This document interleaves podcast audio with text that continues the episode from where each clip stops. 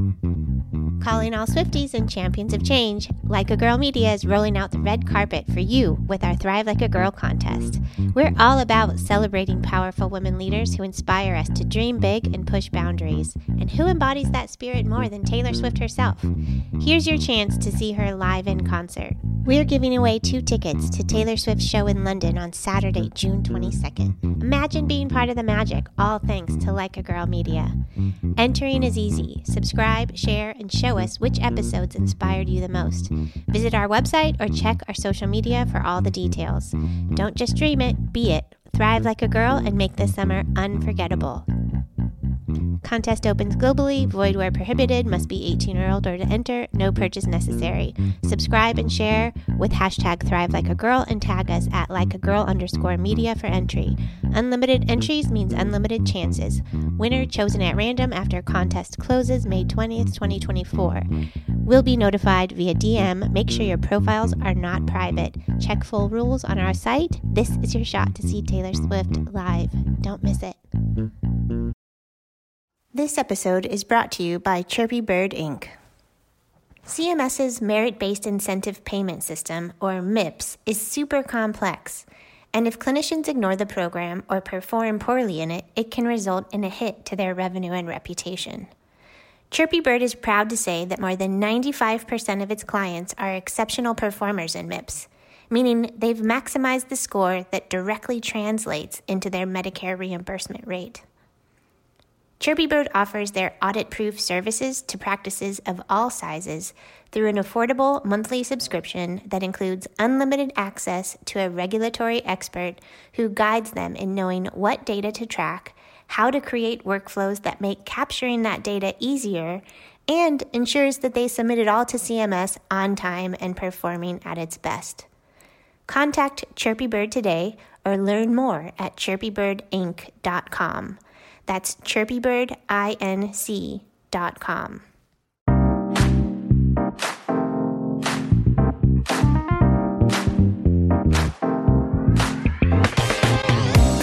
Hey there, and welcome to the Hit Like a Girl podcast. My name is Joy Rios, and today my guest is Cynthia Church, who's the Chief Strategy Officer of Xealth. Xealth is a digital health and data analytics company that's making a major difference for several health systems around the country. One way their technology makes a difference is in supporting expecting and new moms to use digital health tools. It's pretty cool stuff, and I'll let Cynthia do the explaining. So let's get to it. I am so happy to spend some time with you today and really like, have an opportunity to get to know you and get to know what it is that you do in the healthcare world. Would you mind taking a minute to introduce yourself and and your piece of the health IT puzzle? Sure. I am Cynthia Church, and I'm the Chief Strategy Officer of Xealth, which is a digital health platform that really helps doctors and caregivers get digital health tools into the hands of their patients in the most easily, easy way possible. So I had the opportunity to listen a session at HIMSS where it was really talking about how effective the tool is. And it was really just talking about their like an organization's larger goals. And then they sprinkled it in how Xealth was essentially the way that they were able to achieve their goals. And it had to do with like patient education and using the portal and really just like empowering both the providers and the patients. Would you be able to kind of expand on that a little bit? Sure. Yeah, that's great that, uh, that you were the, the HIMSS and got to hear a bit about how Xealth works in context it can be complicated to explain, which is a, a, blessing and a curse, but isn't digital health complicated to explain in general? Like, what is it? Is it tools? Is it devices? Is it patient education? Is it sending out videos and PDFs? Is like, what is it? And Xealth has the approach that really digital health is a way to help expand care to patients and expand access to patients and make it really easy for doctors to provide care to patients outside of that traditional episodic, like something's wrong, I need diagnosed, I need treated, hope I'm better. This is not the way that people like to be treated. You know, they want to, you want a long-term relationship, you want to be able to reach out to your doctor, to talk to your care team, to do all these things.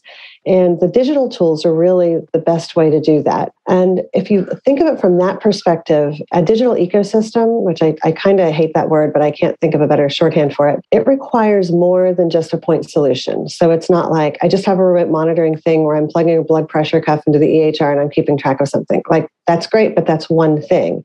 And it's not just I'm sending out some emails or I'm sending out some alerts out of my EHR. It's it's how do all of these things work in concert with each other.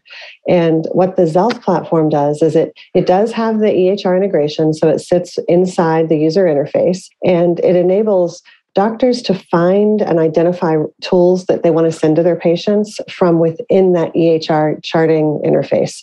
So, and we've got a rules engine, which I don't want to go too techy, but it only shows things that are relevant for the patient. So, if you have a 50 year old man coming in, it's not going to show you maternity solutions. It's going to show you things that are relevant to, to that guy. And, and that's that's how we've been working with our our health systems and it's not just about getting things out the door. I mean we do that and that's a really important problem to solve but also knowing what's being used. So because we're sitting inside the core IT infrastructure we can tell what's been sent what's been opened what are patients engaging with.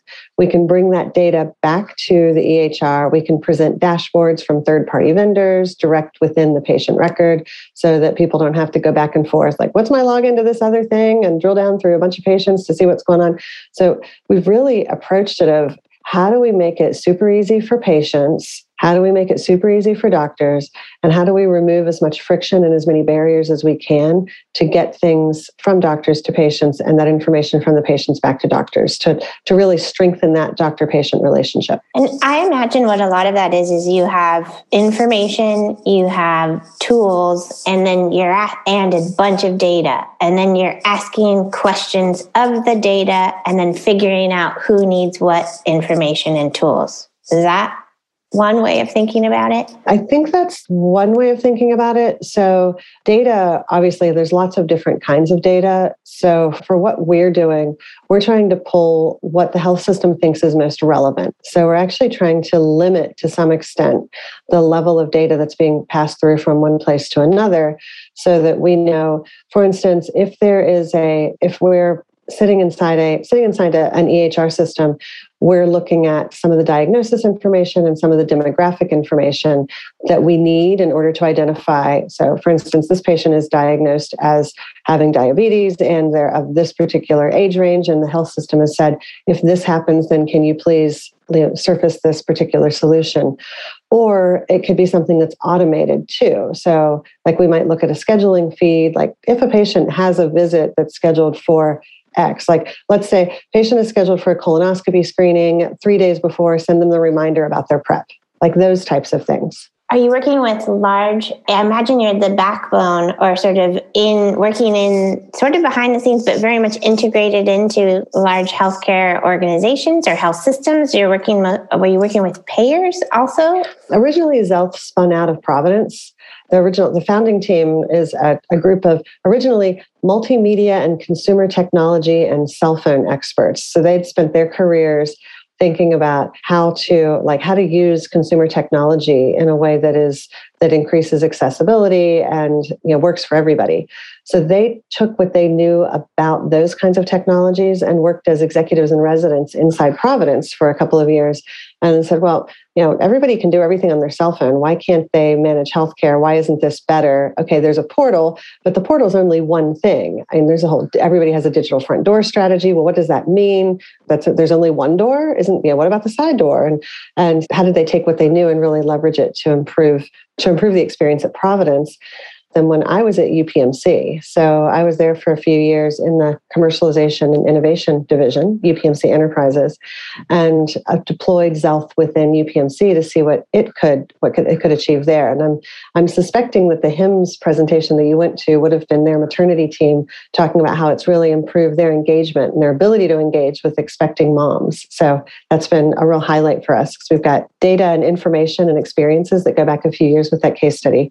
But yes, it's mostly large IDNs, large academic medical centers. So of course there's those two, but we've had you know success at Duke. We're at Mass General Brigham. We've uh, just closed our Series B and have had um, investors come on ranging from Trinity to Stanford to to Novant, and, and we've, we're just mostly expanding into health systems that see that need to bring together an overall digital health strategy and move away from the individual point solutions into a consolidated approach to bring together the point solutions. I, I love that. And you're right. It was that conversation around that, the maternal case study.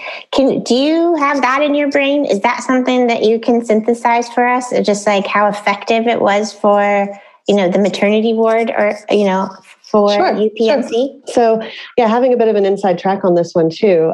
UPMC identified a while ago that expectant mothers were a really important patient population for them.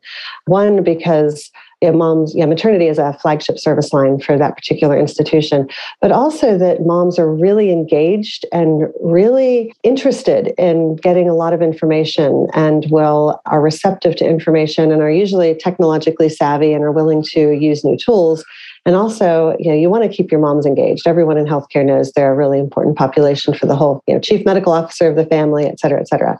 But what's the best way to effectively keep them in, keep them informed, engaged, and on track? And UPMC said, well, we can actually send things to them digitally. It's like a crazy idea that we could enroll them in a maternity app that tracks their baby. So there's all the, there's tons of them on the on the app store or whatever already. But what about one that's actually endorsed by the university hospital that's got some researchers from um, University of Pittsburgh had developed an app. They wanted to roll that out. So it's really a, a, homegrown but very successful maternity app that's been been sent out to moms.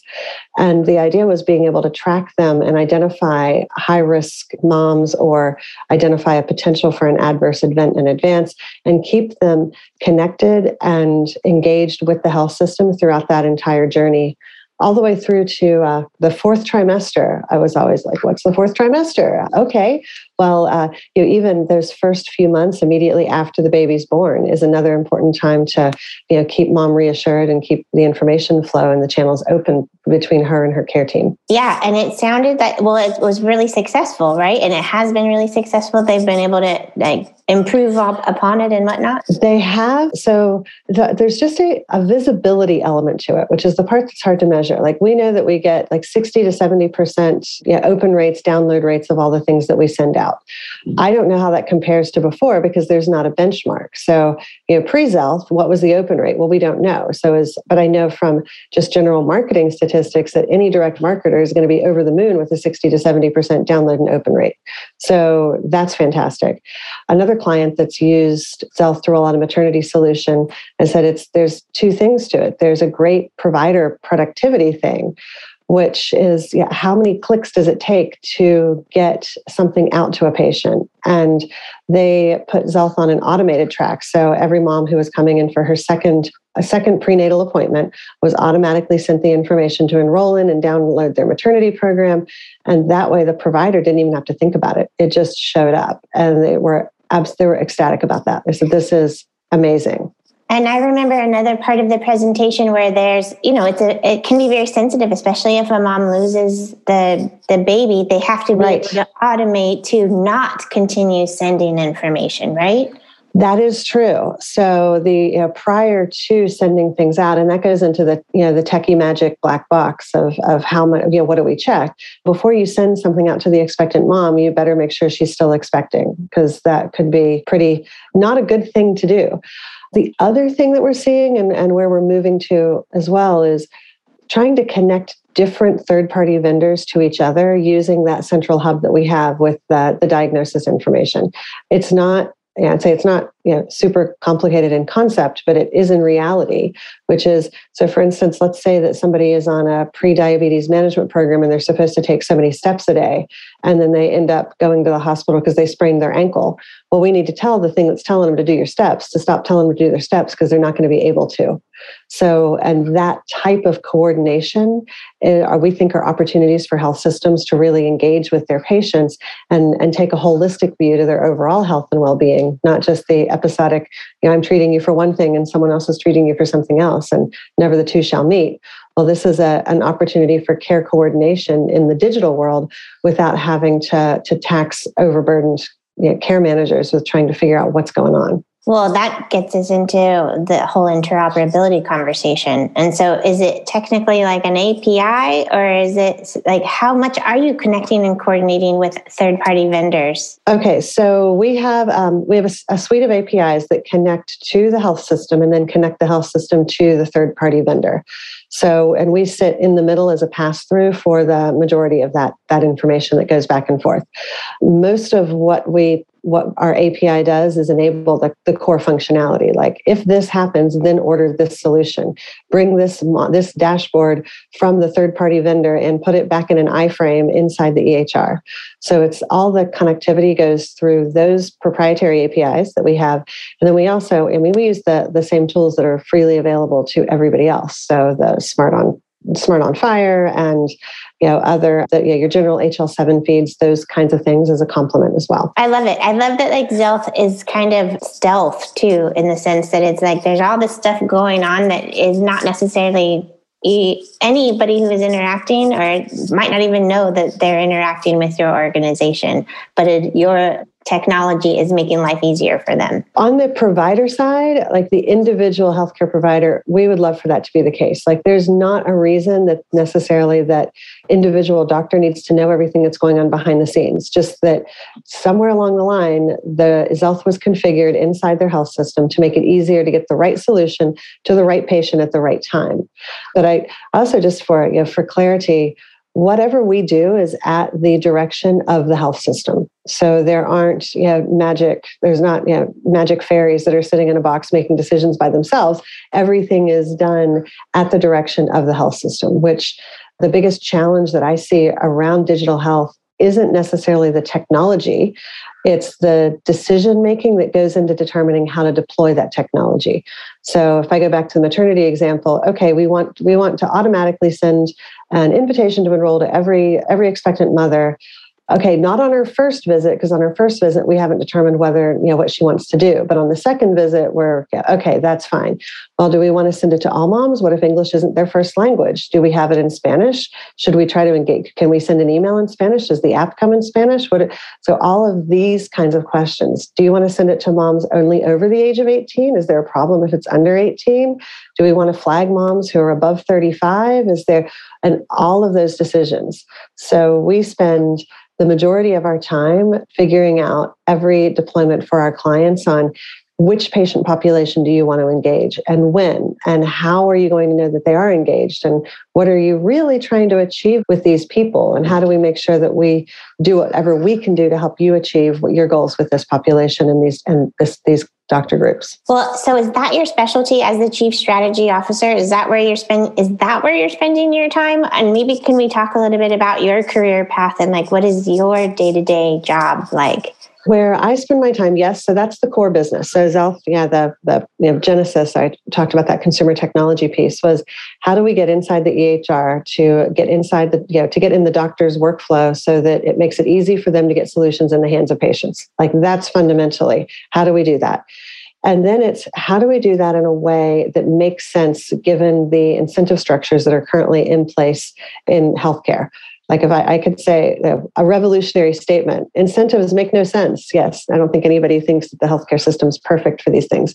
So how do we work within the existing frameworks to do things that make both clinical sense and financial sense and operational and strategic for our health systems in a way that we can get at actually rewarded for what we're doing. And how do we use what you know, the tools that we have to enable our health systems to to have better payer relationships? How can digital health help them in both a value-based care framework which i'd love to see more of that but i think we're still yeah, it's like we have one foot in the fee for service and one foot in value based, but we're still putting most of our body weight in the fee for service and keeping a toe on the value based is, is what it feels like. So, how can digital health work in a fee for service world?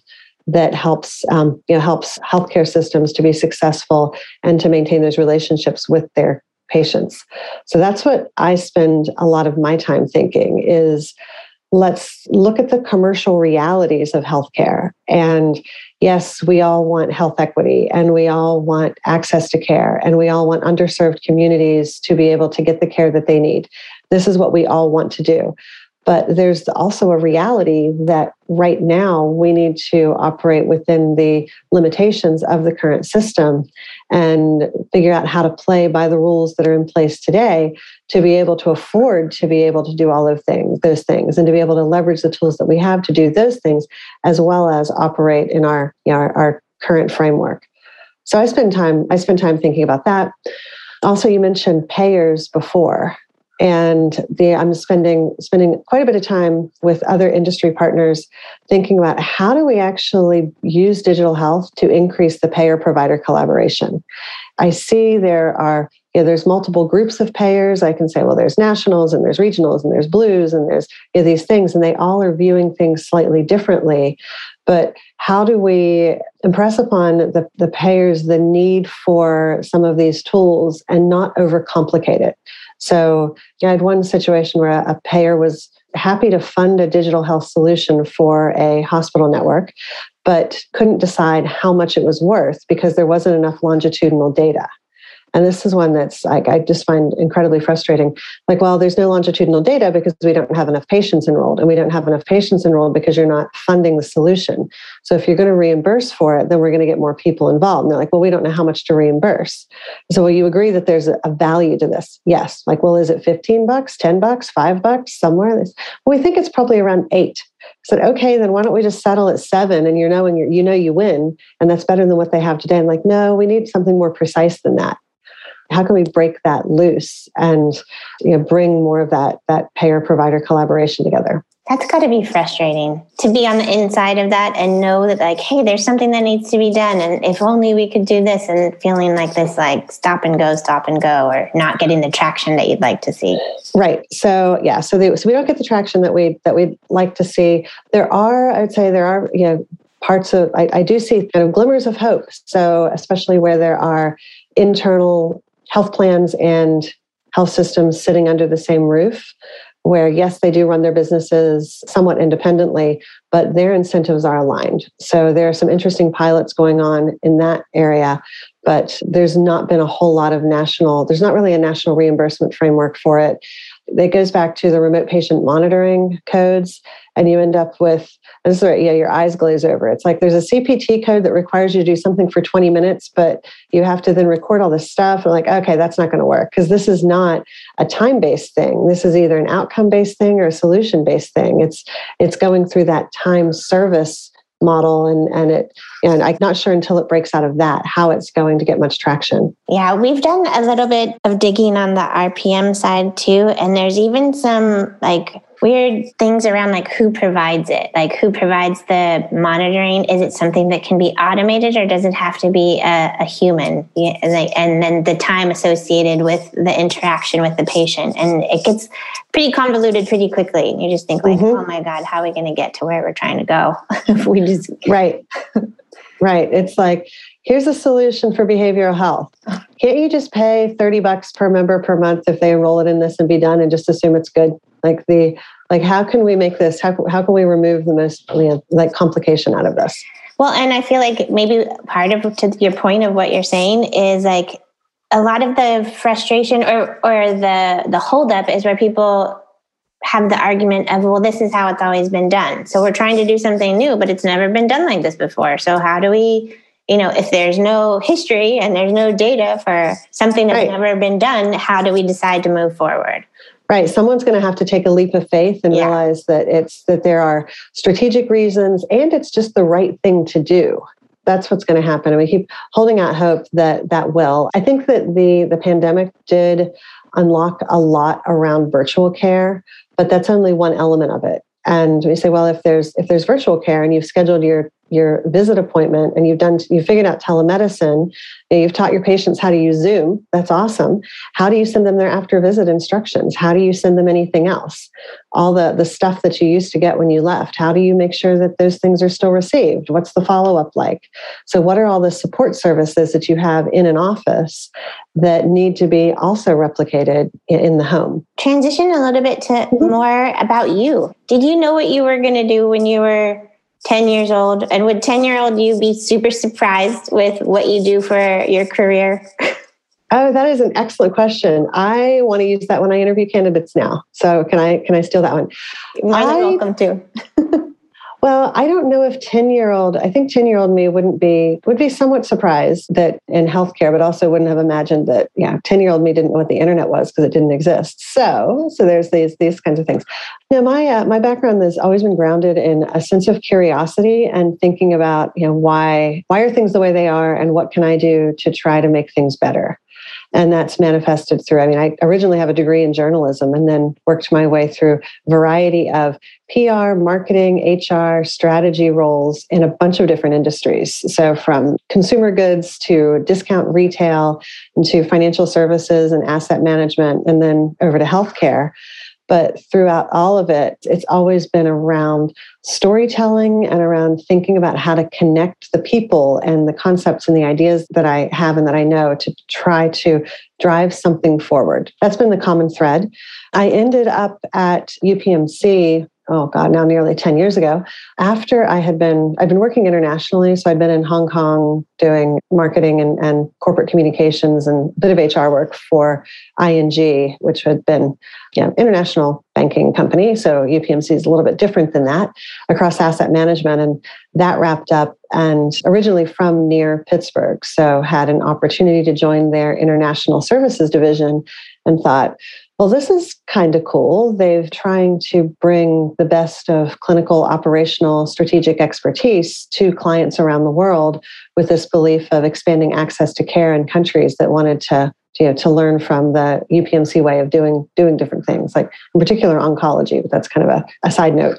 But from there, I migrated over into their innovation and commercialization division and, and was part of the original team of that, bringing together like different investments that they had, different investments they wanted to make in startup companies, innovation activities, and really with that idea of how do we try new things and what do we do internally versus what do we look at externally and how do we help bring these things together to improve the healthcare system. How I moved over there and then Xealth was an investment and I came over to here three years ago. No, that makes plenty of sense. And uh, so I can relate to a degree. I was an English major, and I feel ah. like at the time, a lot of people were like, What are you going to do with that? I got a lot of that feedback just from adults that yes. surrounded me. But I really truly feel like it helped me learn how to think. There's really something around like understanding the different aspects of well for journalism too, the the who, what, when, where, why, right. and how, and then being able to put all of that together and it's like understanding foreshadowing and conflict resolution and a story arc and whatnot. And you're like, you don't realize that that relates to everything. And right. I, I always say the journalism degree isn't about being a writer. It's about being nosy so having it, you know, be, acting as a journalist is a license to just ask all kinds of questions and dig around and see what you can find out. And then to bring these things together and say, you know, something just doesn't add up here. I must be missing information. Why won't the payers fund digital health? You know, it's the you know, just constant uh, it, yeah, asking and, and digging and seeing what you can find out. And I can see how that would directly lead to a career in strategy or strategy. Right. Yeah. Right that makes a lot of sense. And it's also strategy too. I think, you know, yes, there's the part where you do sort of put together a strategy, but it's the execution piece of it. I've always believed is more important than, well, as important as the actual vision. So the vision is something that the executive team, the CEO, the board has for the company. And the role of the strategy team is to translate that vision into a plan and execute against that plan. So, and that for me is the storytelling like why would people from employees on the inside through to customers and and industry and why would anybody believe that we that we can do what we say we're going to do or that it's important? How do we tell the story in a way that's compelling to all the audiences? And then how do we unite everyone behind that story so that we can drive the company forward I love all of that. My, I think my last question for you is really around advice you would give. And I, I've tried to envision maybe a college age student or somebody who's trying to figure out what to do with their life or career. What advice would you give given where, where you've been and where you sit now that might help them either hopscotch some problem that you face? That's what I'm, I'm all about. How do we get people to go farther faster? That's a good one too. I think that I, you don't want to say never give up and be tenacious and all of that, but more don't be shy. Don't be shy about asking people questions. So don't go to, like, I can remember if I could talk to my 23 year old self, I went to a reception and met some, yeah, I was connected with some really important people. And uh, they gave me their personal card and said, call me and we'll have coffee. And I didn't because I was shy. It's like, I don't know what I'm going to talk to them about. They're like a senior executive, a big important company. Like, I should have just called them and had coffee. They were offering, and I, I was too you know, insecure and shy at the time to be able to do it. So that's what, what I would say. Take the, you know, use the network, ask people for coffee. Don't be shy about you know, finding out what you can find out and about stating what you want to do. And even okay, so imagine you're giving your 23 year old self a pep talk. Like you, would it just be like, even if you don't have anything to talk about, just go spend time with them. That might be the important piece, right? That's right. I would say even if you get there and they mm-hmm. just ask them questions. I would say you have a journalism degree. Go interview them. Ask them about questions about themselves. Just for, treat it like an interview. Yeah, I mean, I think that there's. I don't. I wish I had done more of that. The asking people for an informational interview, like that's one way of going about it. Of like, can I just ask you about your job and not with the intention of do you have a job for me? Or is there no like i'm like not actually seeking you know something in return other than information of like tell me about how you got to where you are kind of a deal. Right right. And most people are will happily happily share that information. Yeah people love talking about themselves. Right well, Cynthia, it has been a real treat to get to know you and more about Xealth. So I appreciate you kind of digging deep into like what it your offering is because it's very needed. And I, I feel like I've probably interacted with it without even knowing. And I'm just happy that that it exists and that your brain is one of the ones working to make it go. Well, thank you. it's not just my brain. We have a fantastic executive team and product team and great engineers and overall one of the most wonderful places that I've ever worked. That's amazing. Well, if somebody wanted to connect with you or follow you or work with you or your organization, what would be the best place for them to do so? They can find me on LinkedIn. Okay, perfect. I'll include that in the show notes. Thank you. Okay, thank you. Thanks for listening. You can learn more about us or this guest by going to our website or visiting us on any of the socials with the handle Hit Like a Girl Pod. Thanks again. See you soon.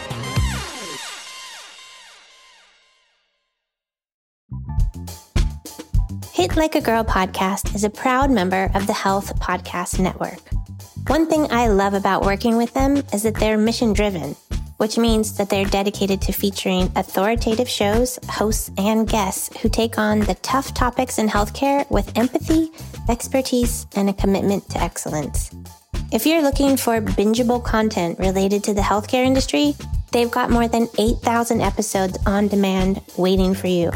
From professional development, the patient voice, digital health, innovation and entrepreneurship, and of course, health IT, they've got you covered. So, this is your official invitation to check them out at healthpodcastnetwork.com.